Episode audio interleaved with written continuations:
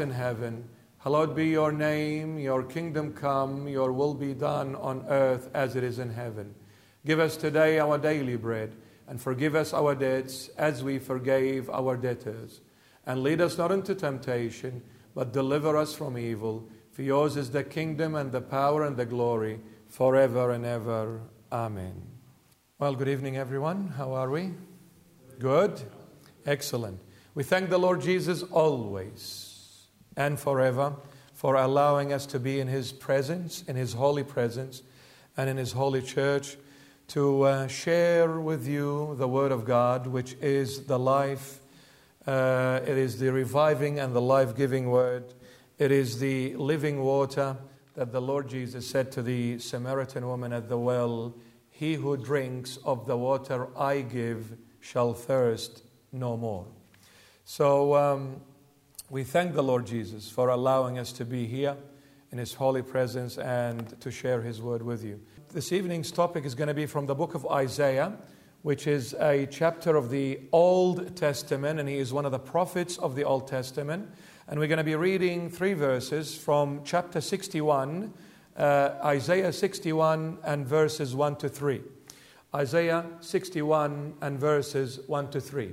The Spirit of the Lord God is upon me, because the Lord has anointed me to preach good tidings to the poor. He has sent me to heal the brokenhearted, to proclaim liberty to the captives, and the opening of the prison to those who are bound, to proclaim the acceptable year of the Lord and the day of vengeance of our God, to comfort all who mourn, to console those who mourn in Zion, to give them beauty for ashes. And we thank the Lord Jesus forever and evermore. Amen.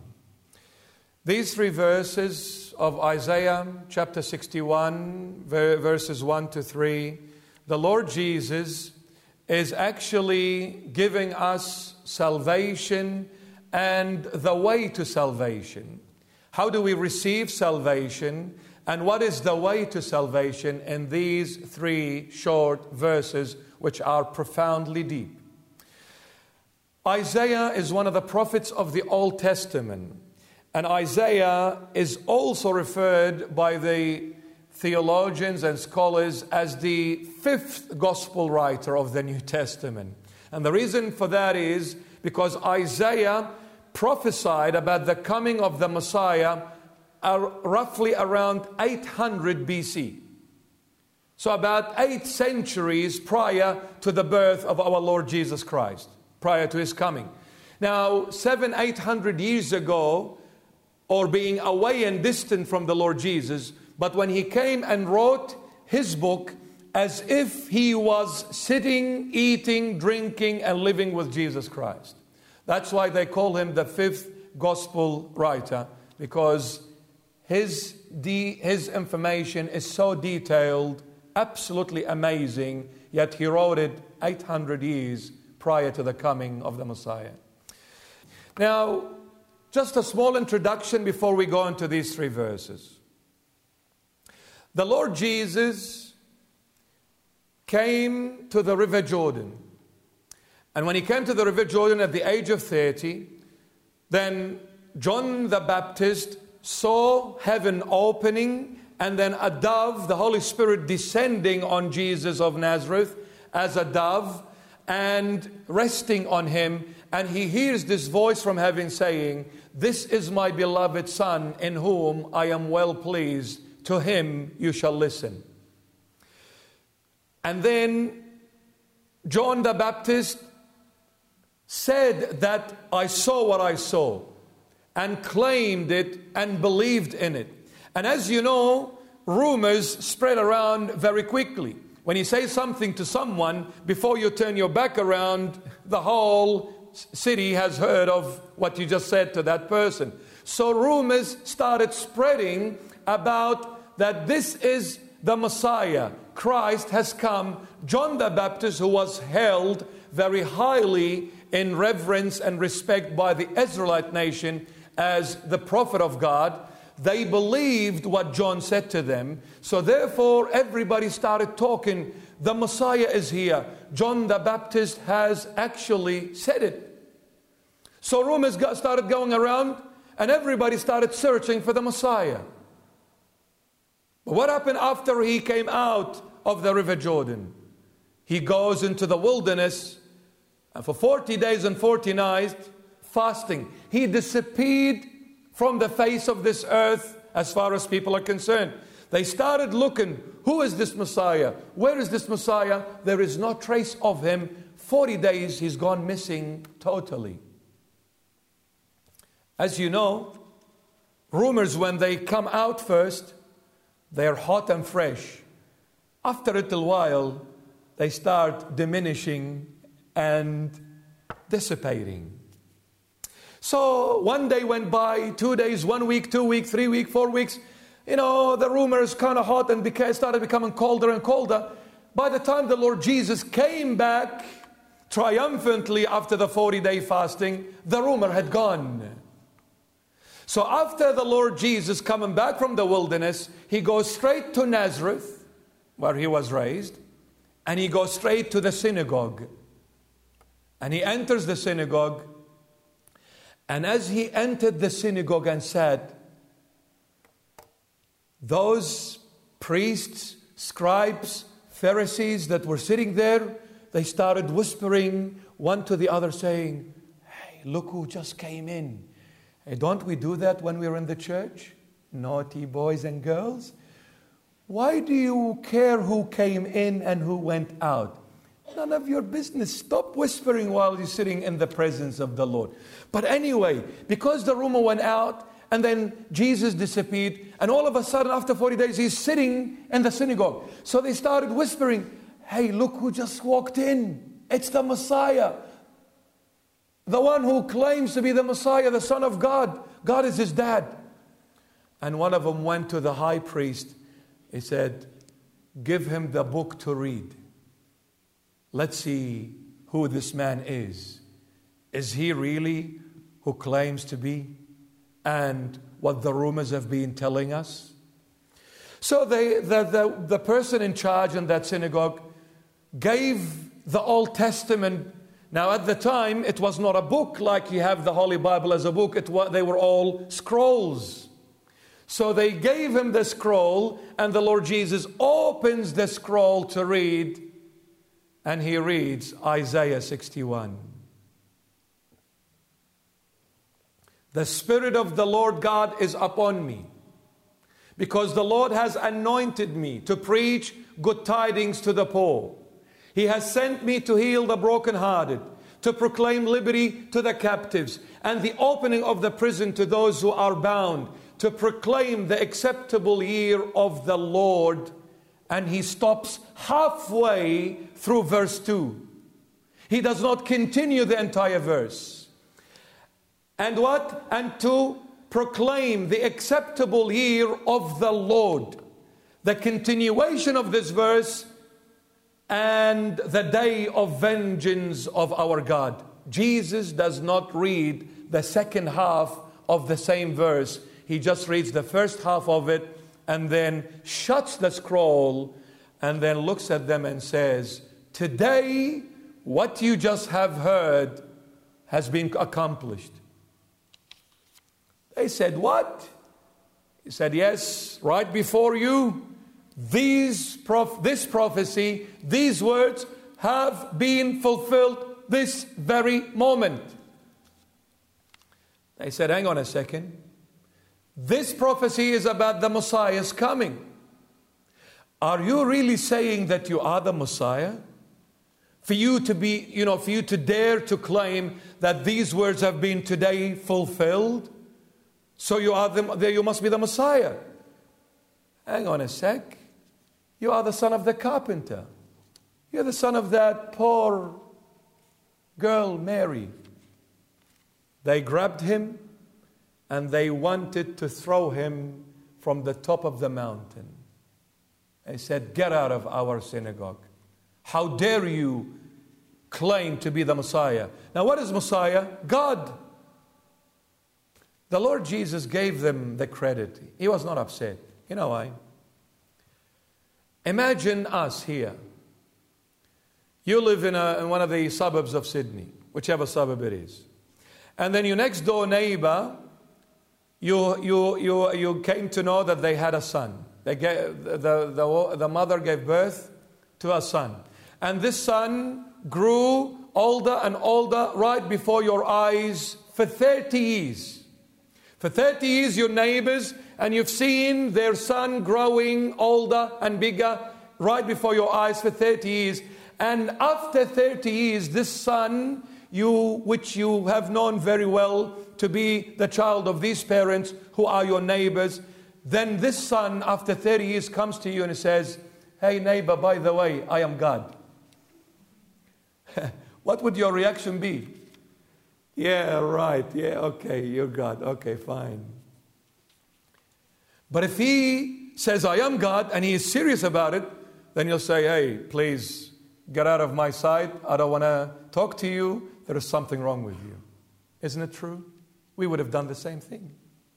So Jesus comes and says, These words have been fulfilled today. I am the Messiah. So they throw him out. Sad, isn't it? Mm. The Lord Jesus, in these three verses, is trying to give us salvation and the way to salvation. Salvation comes in these three verses. There are six important steps to salvation. Six important steps to salvation. The first step to salvation the Spirit of the Lord God is upon me. Verse 1.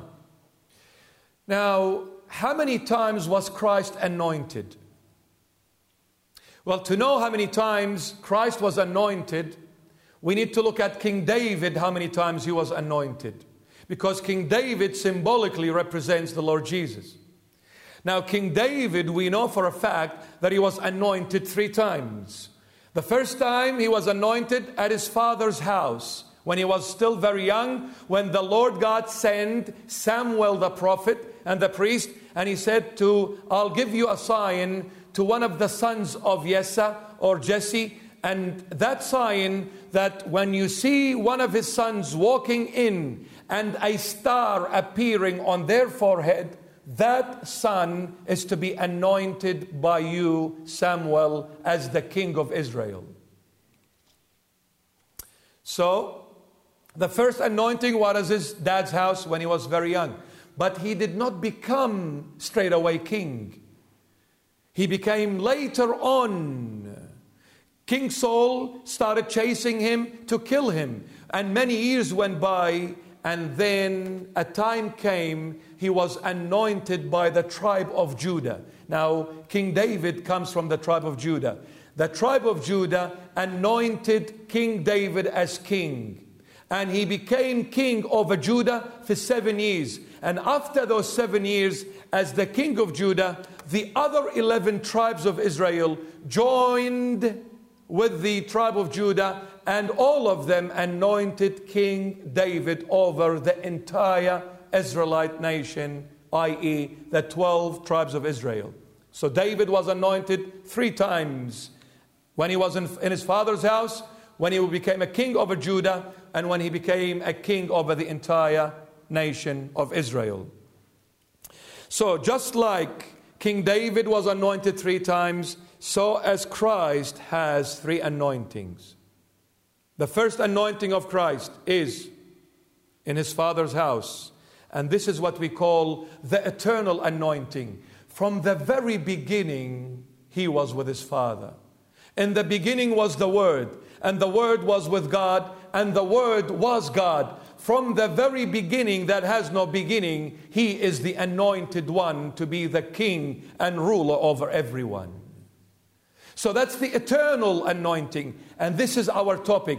Jesus Christ came to give us the eternal anointing. And this eternal anointing, He gave us salvation. Salvation, He gave it in six steps in these three verses. Now, the second anointing of the Lord Jesus is at the River Jordan. At the age of 30, the Holy Spirit descended on him as a dove. He was anointed as priest and king forever.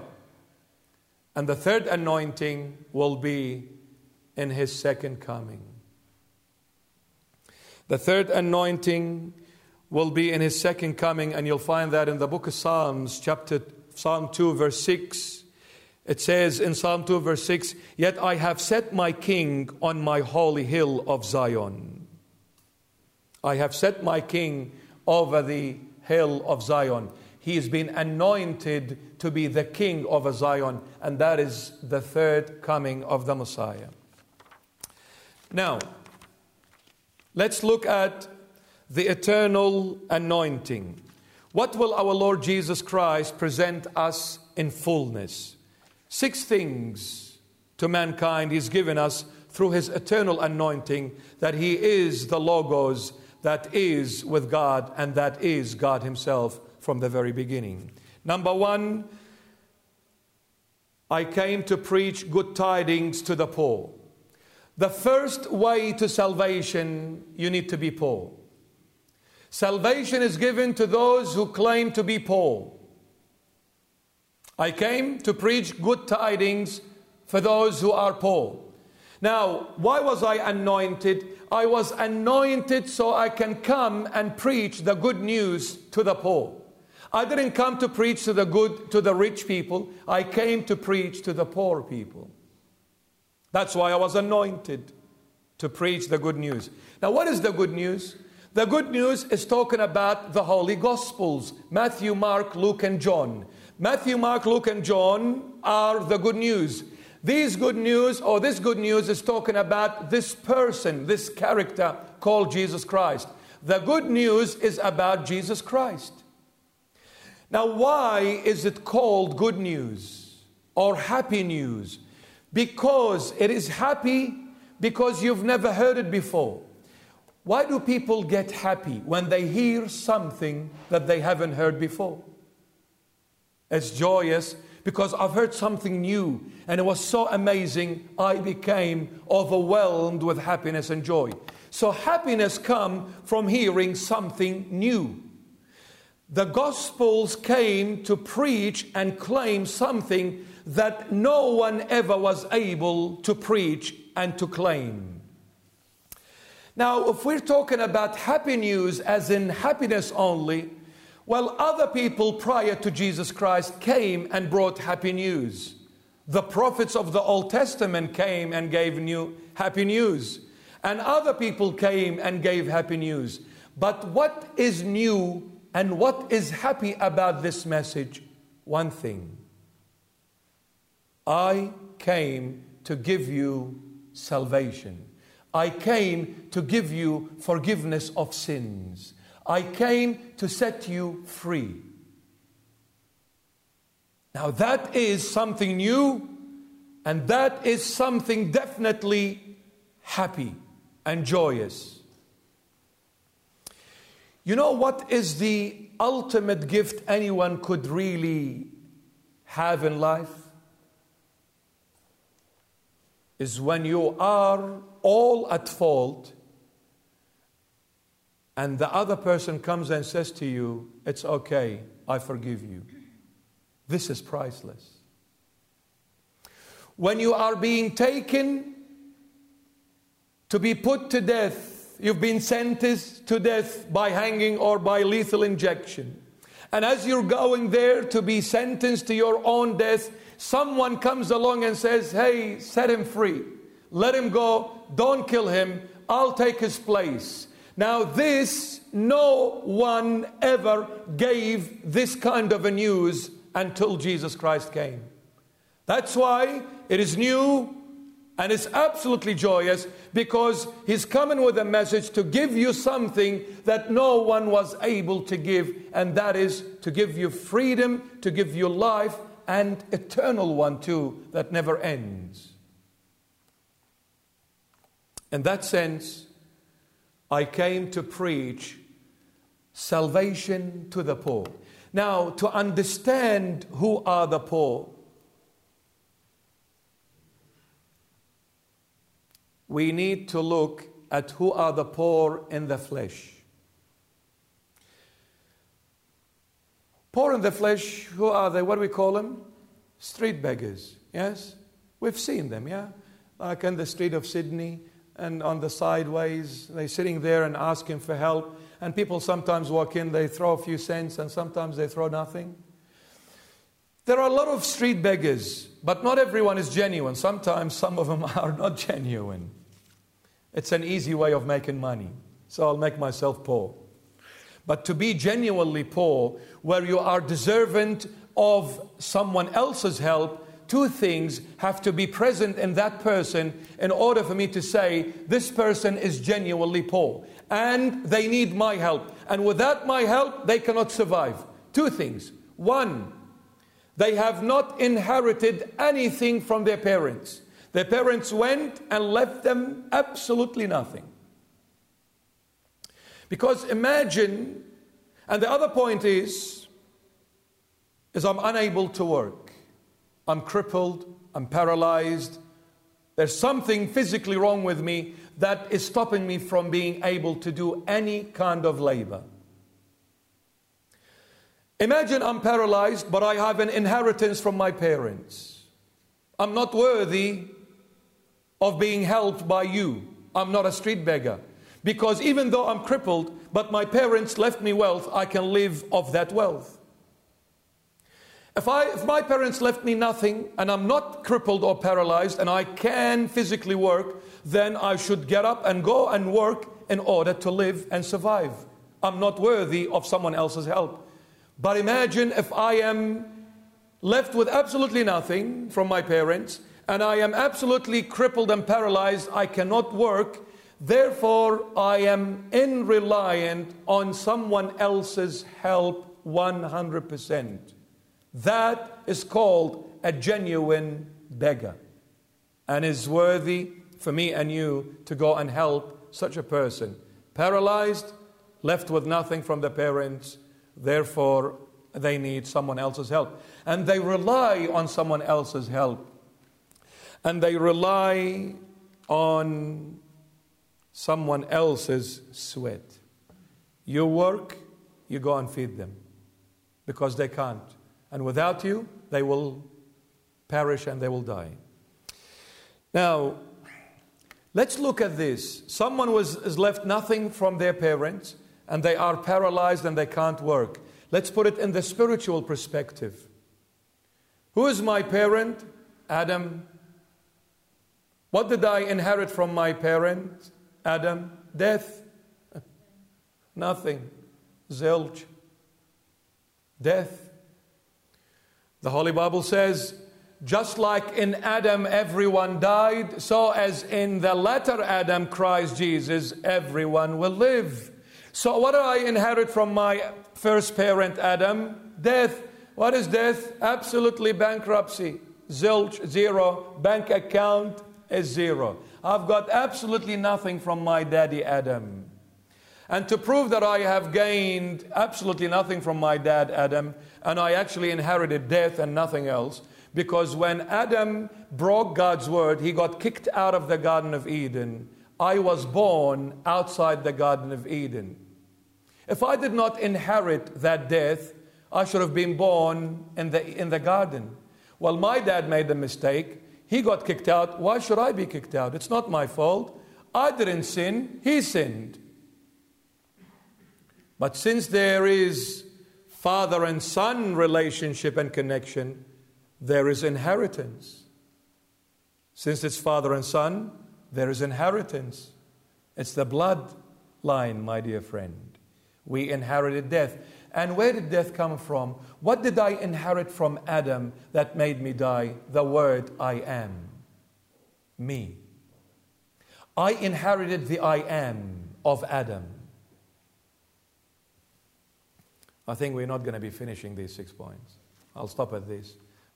When Adam broke God's word, the deed that Adam did, it's not my problem. What did Adam do? Eat from the forbidden tree. That is not my problem. That is his problem. If I am, as a son, being judged by what my dad did, then it's not fair at all. And I've got a case to take to court and say, God, why did you punish me for my dad's actions? So when Adam ate from the tree, that is his entire problem. It is not the son's problem. But since I am the son of Adam, when Adam ate from the tree, something was born in Adam that was the I am. Adam became his own me.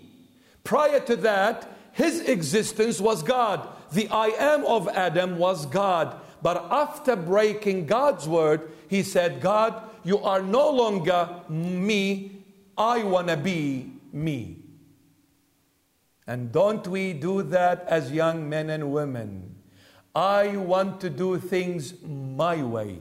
I want to live my way. I want to enjoy life my way. I want to have fun my way. I want to go downtown my way. I want to mix with whomever I choose. It is all about moi. This is what I inherited from Adam. This moi, the I am, gave me death. And what is death? Bankruptcy. Zilch. And that's why all of us were born outside of the garden. No one went back. Now, that's what we inherited because it's father and son. A little baby. Parent, husband and wife, like man and woman, they get married, become husband and wife, and then after a little while, they have the first child. The first child comes, the spoiled one. It's the, the first one. I, like it's exciting. First time I am now a father. First time I'm a mother. I have never ever experienced this before. It's amazing. It's incredible. It's this and that. The first child comes. Now, the first child is the spoiled 100%, from one hand to the other, from one lap to the other. Uh, just the moment says, uh, uh, uh, the parents run like crazy. What's wrong? What's wrong? Habibi, Habibi, I love you, I love you. I'm here. Daddy's here. Mommy's here. And they carry him and they spoil him, and he sleeps on their arms and their shoulders, and they're everywhere on top of them. The second child comes with the Lord's blessings. If the Lord wants you to have another one. So when the second one comes, Mommy and daddy take the second one and put on their lap. The first one is watching. World War III erupts. He becomes or she becomes a roaring lion. They will come and they want to grab the second child from the throat and strangle them while they're sitting in their mom's lap. How dare you take my place this is my place. I sat here for two years until you showed up. Ash on your head. قط بريشه. Until you showed up, this was my place. Why? Because I was born with the I am. A little baby understand not much. How did you know this is your place? Yes, because it's all about me. Because this me I got from my Adam daddy. And this me ruined me, destroyed me. I started fighting with my own siblings because of me. And I started hating my mom. How dare you put this one in my spot? Mommy, next time comes, says, I don't want you. So I inherited the I am. Now, this I am gave me death, and since I was born with the I am, I was born in, in an equity, in sin, and sin made me paralyzed, crippled. So now Spiritually, I am paralyzed. Spiritually, I am bankrupt. Therefore, I am classed as a street beggar. The Lord Jesus says, The Spirit of the Lord God is upon me because the Lord has anointed me to preach good news of forgiveness, good news of salvation, good, good news of redemption to the poor. Who is the poor? The poor that says, I am crippled, I am bankrupt. The sal- salvation will come to those who say, I'm dead. Please help me. The Lord Jesus' salvation will not go and will not reach those who say, I can manage. I can do it my way. I know what I'm doing. Don't tell me what to do, please. Leave that advice to your own self. I'll go to church whenever I see it fit. I'll read the Bible whenever I feel like it. I will pray when I choose to pray. I will say hello to Jesus when I see it the right time. Until then, no one is to interfere with my life. To such people, Christ cannot save. It is not that he is incapable of saving, but it is because I am shutting the door in his face. And Jesus Christ will not, please listen to this, will not save you forcefully. He wants to save you willingly. Saint Augustine of the fourth century says a beautiful statement. He says, The God that created you without you cannot save you without you. The God who created you without you cannot save you without you. When he came to created you, to create you, you were not there. So he created you without you being there. You were not there. He made you exist. So the God that created you without you cannot come now and save you without you. If you say, I know what I'm doing, I can do it my way, I don't need no one's help, including God. God cannot save such people. People that live and walk with their I am, they are another God against the true divine God, Jesus Christ. And this was our topic last week about existence versus life. Blessed is the soul that comes to the Lord and say, Lord, I am poor in spirit you came to preach the good news. You came to preach salvation to those who are poor. Jesus, I am the poor one here. How come you're poor, Lord? My parents left me no inheritance. I came empty handed. My parents left me nothing, and I came from the womb of my mother in sin. I came paralyzed I am unable to work and I'm unable to live. I've got absolutely nothing. Therefore, Lord, you are the only source of my salvation. I need you to help me, Jesus. I am your street beggar. Please help me. Wow.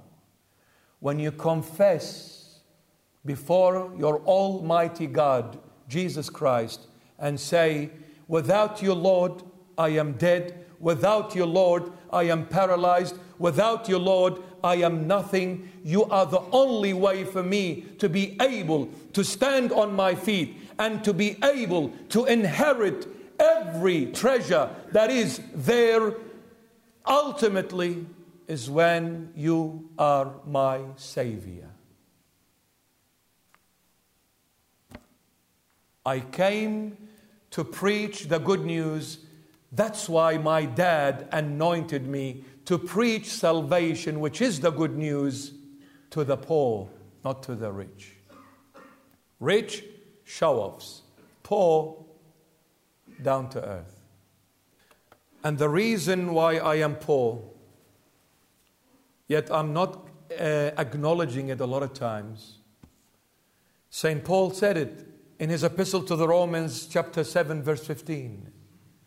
St. Paul says in Romans 7:15 he says, "The things that I want to do, I'm not doing. And those things that I don't want to do, I'm doing them. All the good things that I should be doing, I'm not doing. and all the ugly and the bad stuff that I really don't want to do, but I'm doing it. I said, I'm going to go to church. I ended up in Star City Casino. I said, I'm going to go and pray. I ended up swearing at someone. I said, I'm going to go and receive the Holy Communion. I ended up in a pub flexing the elbow with the scotch on the rock. I said, I'm going to go and donate some money to this poor person in the Middle East or in Africa or wherever they are. I ended up playing the pokies, brother. But I came out of there hating myself. I came out of there miserable than ever before. And I said, I'm not going to go back there again. I don't want to do this. This is not me. I hate it. I don't want to see myself there. And before I know it, I was there again. And so many times I promised myself, I'm going to church this Sunday. Sunday came and I was not in the church. And I hated myself. I said, Lord, I'll see you on Sunday. I let you down. I hate myself. The things that I need to do, I'm unable to do. And those that I am despising and hating, I'm doing. I am bankrupt. I am paralyzed. I need Jesus to raise me and to enrich me. Salvation gives you standing on the feet from being a paralytic and gives you treasures never ending from being bankrupt. But this salvation will only come to those who will confess before the Lord Have mercy on me, son of David, for I am absolutely dead without you. But if I'm walking with my own I am, I am walking with my own egos. I can never humble myself before the Lord and bow before the Lord and say, Have mercy on me. Come to the Lord with a broken heart. That's the next one. When I'm paralyzed, when I'm a genuine, a genuine beggar, I am now living of the sweat of someone else, isn't it? Other people are sweating and working hard, and they come in and giving me food, money to be able to survive. So I'm living of someone else's sweat. My goodness, what is this sweat about that Jesus Christ is making an emphasis? He said, When you come to me and say, I am a genuine beggar, I need your help, Jesus, you are living of the sweat of Jesus Christ. Well, let's look at the sweat. When we read in the book of Genesis, Genesis chapter 3, verse 19, when Adam broke God's word, what did the Lord God say to Adam? He says, By the sweat of your brow, forehead, you will eat your food. By the sweat of your forehead, you will eat food. Since you broke my word, you're going to have it tough, brother. You're not going to earn your food. You're not going to earn your wage easily. You have to sweat it out. And when Jesus came, he sweated it out, all right.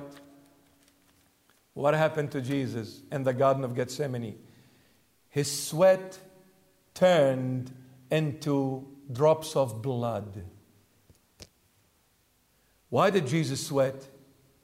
Because he's got to do it hard for me and you to be saved, for me and you to be given, for me and you, the street beggars, to be helped by the sweat of someone else. Jesus' sweat turned into drops of blood because it took the blood of the Lamb of God for I and you to be saved, for the good news to reach the poor. Look at St. Paul in Hebrews 12:4. He says, "In your struggle, he's talking to us. In your struggle against sin, you have not resisted to the point of shedding your blood.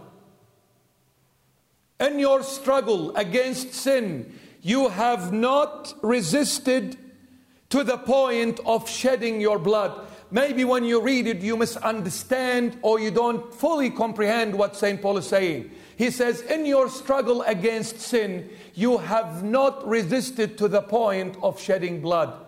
What is to the point of shedding blood? He says, Until your sweat turns into drops of blood like Jesus, you have not resisted sin yet.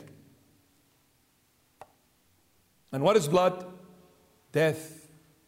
When Jesus shed his blood on the cross, he died on the cross. He said, Even if it takes for you to die, then die in order to live for Christ. The second point He has sent me to heal the brokenhearted. Well, He has anointed me. He has anointed me so I can bring the good news to the poor. But He has sent me so I can amend those brokenhearted. So, anointing is to do with bringing the good news, salvation, forgiveness of sins, and redemption. Sending Jesus Christ, He sent me to the brokenhearted. The most painful thing anyone can ever go through is a broken heart.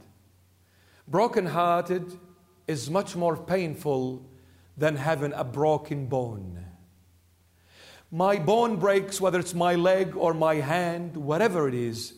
Yes, it's very painful at the time, but after a little while, it gets healed and the pain goes away.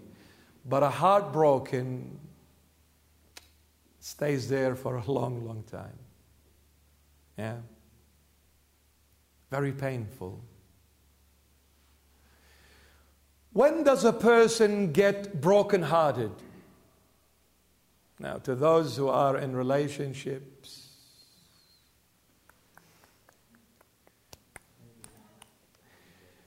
Father, I loved him. You see, when, when you start talking in the past tense, that's very dangerous now. Father, I loved him with all of my heart. How big is your heart? 10 kilos, Father, 10 kilos. I loved him with all of my heart. And he was the love of my life. All past tense. So when do we get brokenhearted? When that love, that enormous, gigantic love, goes missing. That's when you're brokenhearted. When that love that you had, when that love that you lived for, when that love that you hoped for, when that love that you relied on disappears within a blink of an eye, your heart gets shattered. Now, that moment is extremely excruciating, it's unbearable. I came, I was sent to heal the broken-hearted. I came to heal those whom have lost that love. And who are the brokenhearted? Every human being. When did we get brokenhearted? When we lost the love of God, which is the ultimate love, which is the only true, genuine, perfect, complete love. When we lost the love of God, we became brokenhearted, and no matter what we tried to do, we never were able to heal this brokenhearted. Some people tried to make their heart feel better by losing themselves. They go to one extreme called being wild. You know what? From this moment onward, I'll do whatever that comes to mind that I've never even dreamt of. I'm going to go full steam ahead and I'll never look back and I'll try everything and anything under the sun. And some, when they're brokenhearted, they go to the other extreme where they become extremely and perfectly silent, numb, quiet, they go into their little corner, shut the door, and cry for themselves. Neither this is good nor the other one is good. They are both brokenhearted. Why do people end up serial killers? Why do people end up drug leaders and drug dealers and whatever you name it? Why? When you trace their life journey all the way to their childhood, I can assure you, I can assure you, I can assure you, they were lacking love.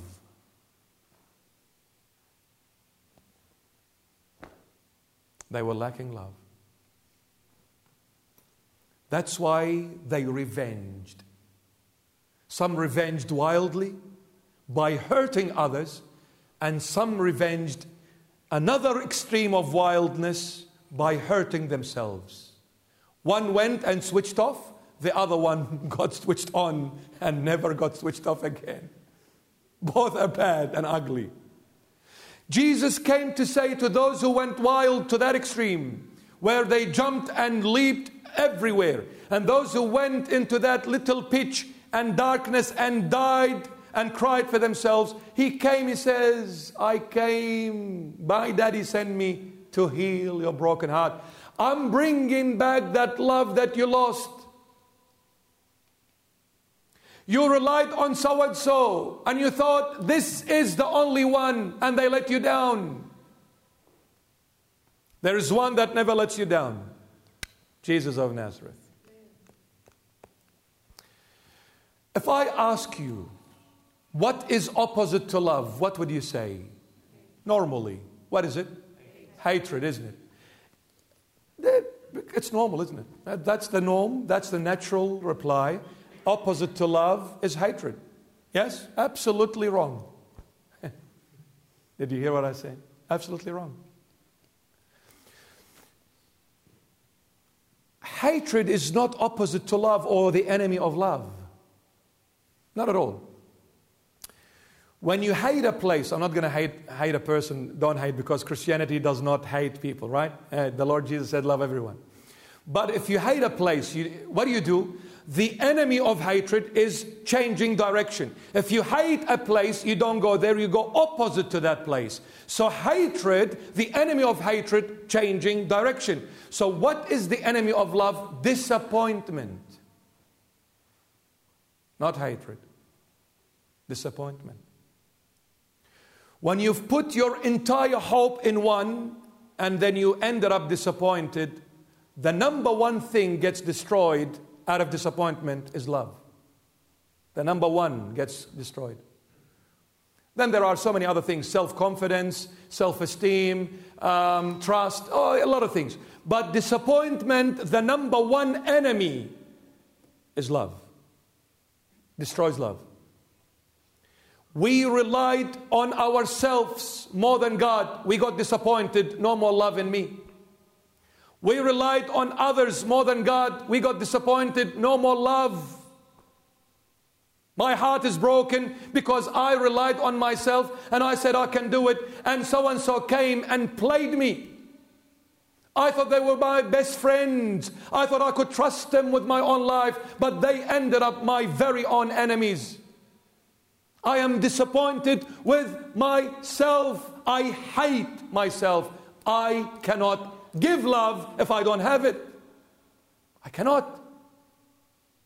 When you trust this guy, when you entrust your life with this guy, one thing for, sure, 100%, you will never be disappointed. Therefore, love will always be rekindled and alive and burning. Jesus came to heal the broken heart. Because Jesus is saying, I'm the only one that can give you that true, genuine love that no one ever can. If you take me, you're taking my love. And when you take my love, your heart will never be broken.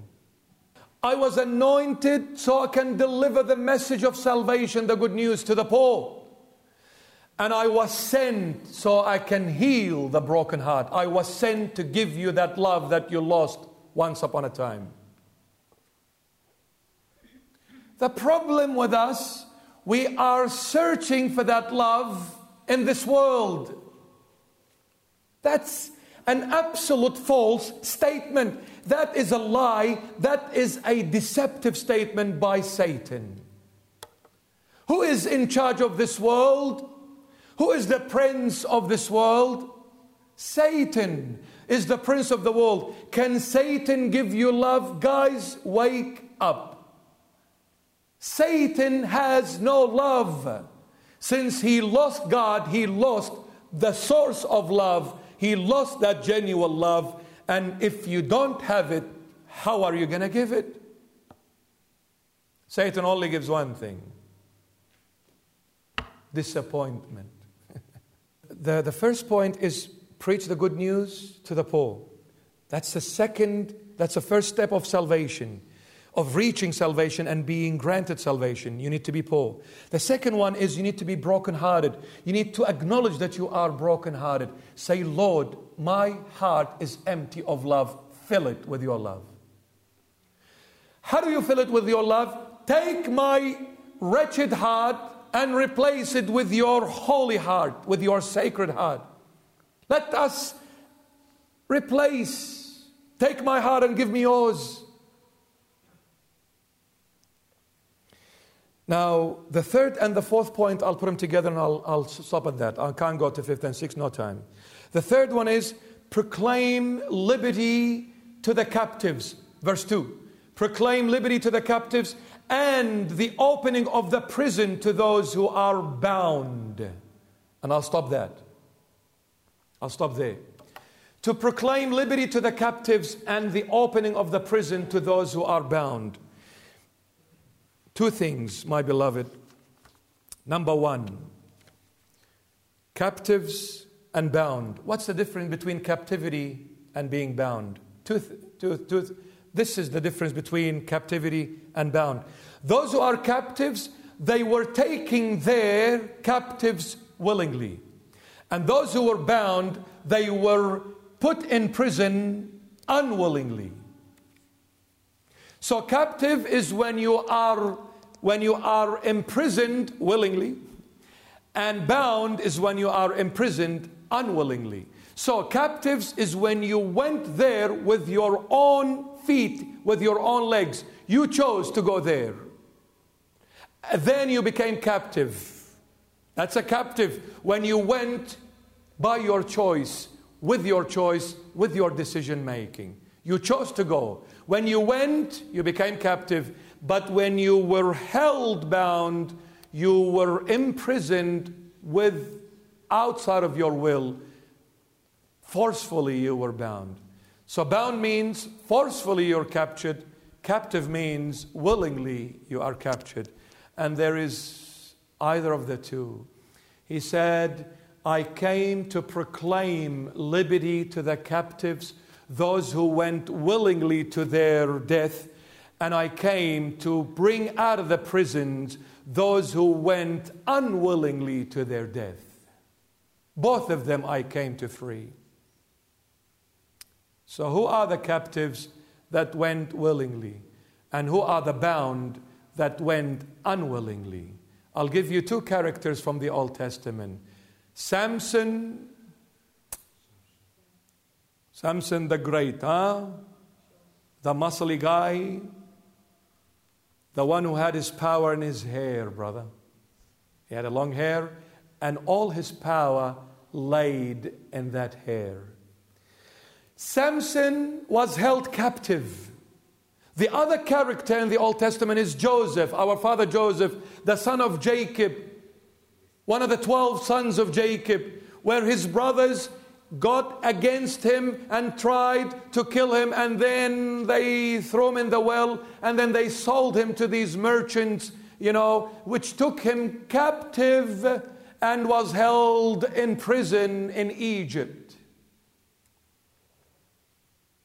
Samson is captive. Joseph is bound. Samson went willingly to who did he go to? Delilah. He went willingly to Delilah. He left the God of Israel and went to Delilah. And Delilah held him captive, but that captivity was willingly done because he chose to go to Delilah. And what happened to him? He lost his power, lost his eyesight. Joseph, Delilah came to him. The wife of this man who happened to be an equivalent of our time and age, the interior minister, is what we call nowadays. The interior minister. He was the interior minister. Joseph, when he was sold to those merchants, eventually this interior minister bought him to be a slave in his own house. When he used to go to work, his wife saw Joseph as being a healthy, young, good, handsome man. She came to tempt him, and Joseph said, No way in the world I'm going to do this. And then she went out of anger and out of frustration that she couldn't get him. How could he resist this good looking woman? How could he?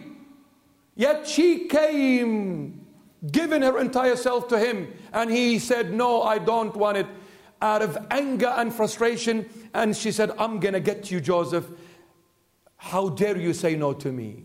How dare you? You have crushed me. You have embarrassed me.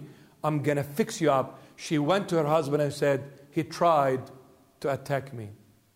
He was held in prison unwillingly. He was bound. Yeah? Jesus came to, help, to set free those who were captives willingly and those who were bound unwillingly. And these are the two sins.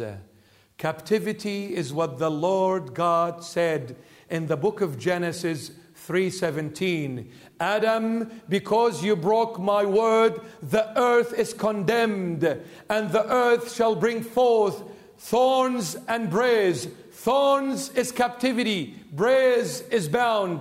Thorns is a shrub that is planted that does not move anywhere. You go to it, and when you step on it, you say, Ouch, I'm hurt. Braes, on the other hand, are also thorns, but braes, they are a little thorny flower. When the wind blows, they, it is so light, this flower full of thorns, flies with the wind and comes all the way to you and entangle you with all these thorns.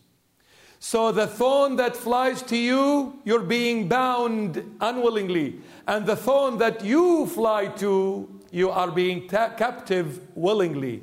And these are the two sins which are the thorn, thorns and the briars, which Jesus Christ our Lord said in the Gospel of Luke, chapter 6, verse 43. Do they plug out of thorns figs and out of briars grapes. Have you heard this? Have you read this? Do they plug out of thorns figs and out of briars grapes? Jesus was referring to Genesis 3:17 and Luke 6:43. Thorn and briar are the two sins, no more, no less. One sin you walk to, and one sin walks to you. I'm sitting at home with my family. And these two sins is the thief and the robber. And I'll finish it off. Thief and the robber. What's the difference between a thief and a robber? Well, they both steal, but with a difference. A thief is the one that comes to your own house and robs you. A robber is the one you go to their place and they rob you. You see, when the Lord Jesus gave this parable in, in the Gospel of Luke, chapter 10, when he says, This certain man was coming down from Jerusalem to Jericho, on the way, robbers came and stopped him and bashed him up. Not thieves, robbers. Even some translations, they say thieves, but you go to the original text, it's robbers. There's a humongous difference. Thieves is not the accurate translation. The original says robbers, and it's accurate. So this man was going down from Jerusalem to Jericho. He was going to be captive willingly. Jericho is hell. Jericho is Las Vegas, brother of our time. Jericho is King's Cross, bro. Jericho is clubbing. Yo, what's up? Yo, what's up? Get down. Whoa, whoa. Jericho is I go and put some tattoos here, Jesus on one hand and Mother Mary on the other, and a big cross on the chest. I go out naked to show all the Muslim brothers I am a Christian brother. That's not the way you reflect Jesus Christ in your life.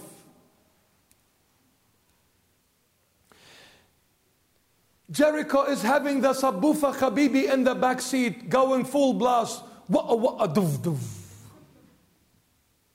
That's Jericho. Jerusalem, where I was placed in the beginning, is singing to the Lord a beautiful hymn, smelling incense, not Chanel and Versace.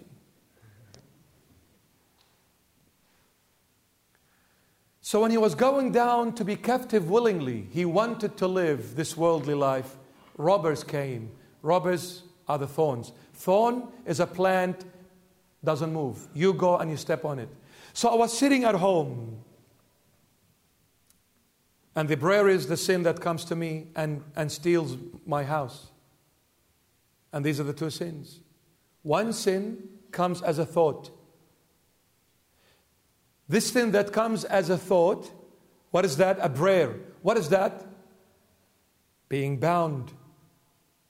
When the thought comes, and I'm sitting at home with my family having fun, and then the thought comes and says, You've just hit the jackpot in Star City Casino. I, I leave my family and I run to Star City Casino, uh, you know, following that thought. When I followed that thought, that thought became an action. When I went to Star City Casino, the Star City Casino stripped me fully naked and kicked me out of there on the wayside between living and being dead. I came out being Thomas the Tank, choo choo, and I don't know what to say to my wife. I lost all the money that I was supposed to buy groceries with and pay the bills. So when the thought came to my house, that's being bound.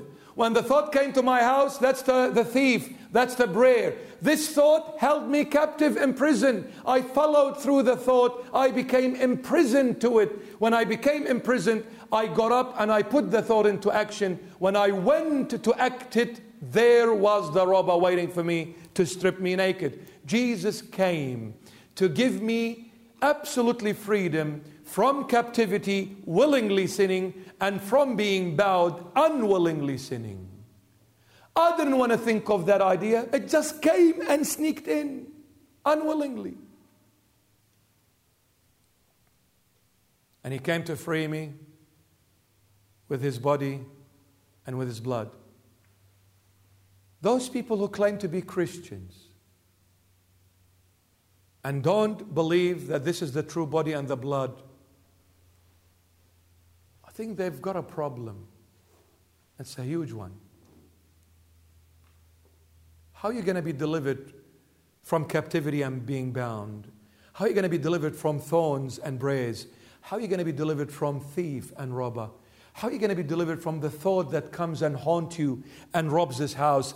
And how are you going to be delivered from the action that is making you sin all the time?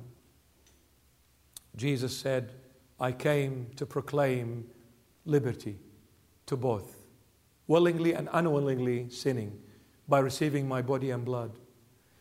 Do they plug out of thorns figs and out of briar grapes?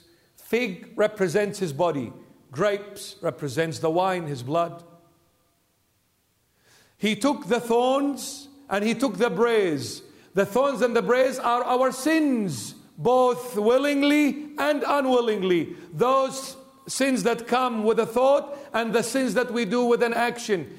Uh, these are the two sins, no more, no less. These two sins, they held me captive, they held me in prison, and there was no escape for me.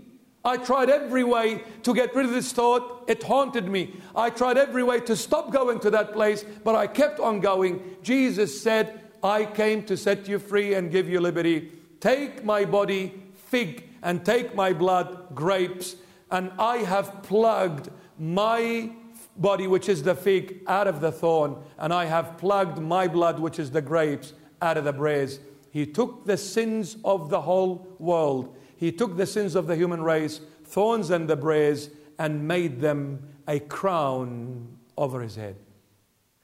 And out of this crown, thorn of crown, he gave me his body and blood from the cross. It is his body and blood in the truth. It's not symbolic, it's not bread and wine, it's the body and the blood of Jesus Christ. And if you don't believe in that, then you are still living in sin. You're still captive, you're still bound. When you come and believe that this is the body and the blood, and you receive it, believing that it is the true body and the true blood, your sins are forgiven. Jesus came to proclaim liberty for you who as a sinner willingly and unwillingly, captive and bound, thorn and bray, thief and robber. He set you free by his Holy Eucharist. It's very important. We keep close to the church. We be persistent no matter what happens. I rely on the one who claims to give me liberty because He will never fail me. He will never let me down. He will never disappoint me because He is genuine in everything He says and in everything He delivers. He is genuine. I pray and I hope that we've learned something today, and not only learned, but I pray more so that we implement what we have learned today in our life. May the Lord Jesus bless you. May the Lord Jesus guide you and protect you. May the Lord Jesus always be with you. And always come to the Lord, say, Lord, I'm a beggar. I'm living of your sweat. Your sweat is turned into drops of blood. You sweated it to the death and the death of the cross. By the death on the cross, I was made whole from bankruptcy to be rich, from crippled, paralyzed to be running like a gazelle. It is the sweat of your blood that made this possible for me. Jesus, I come humbly before you, asking you to help me because I know I cannot rely on myself unless you help me and you sustain me. Be close to the church, my beloved. Be always, always, always close to the church because the church is the ark of Noah. The ark of Noah was symbolically talking about the church of Christ in the New Testament. The ark delivered those who were in it from the great flood. And the great flood is the world. The world comes to drown you. The world gives you nothing but great flood, temptations left, right, and center. You want to be delivered from the great flood of the world? Enter the ark, enter the church. For as long as you're in the church, even if you cannot swim, you will make it. But if you are the greatest swimmer in the world and you're outside the ark, you will definitely drown and die. It is not about what you know, it is not about how strong you are and how smart you are. It is about whether you are in Christ or outside of Him. So it's not what you do and what you know, it's what Jesus has done for you that matters. God bless you. I love you so much, guys. Let's stand for the finale prayer, please. In the name of the Father, and of the Son, and of the Holy Spirit, one God, Amen. Lord, make me an instrument of your peace. Where there is hatred, let me sow love. Where there is injury, pardon. Where there is doubt, faith. Where there is despair, hope. Where there is darkness, light. Where there is sadness, joy. O divine Master, grant that I may not so much seek to be consoled as to console, to be understood as to understand, to be loved as to love.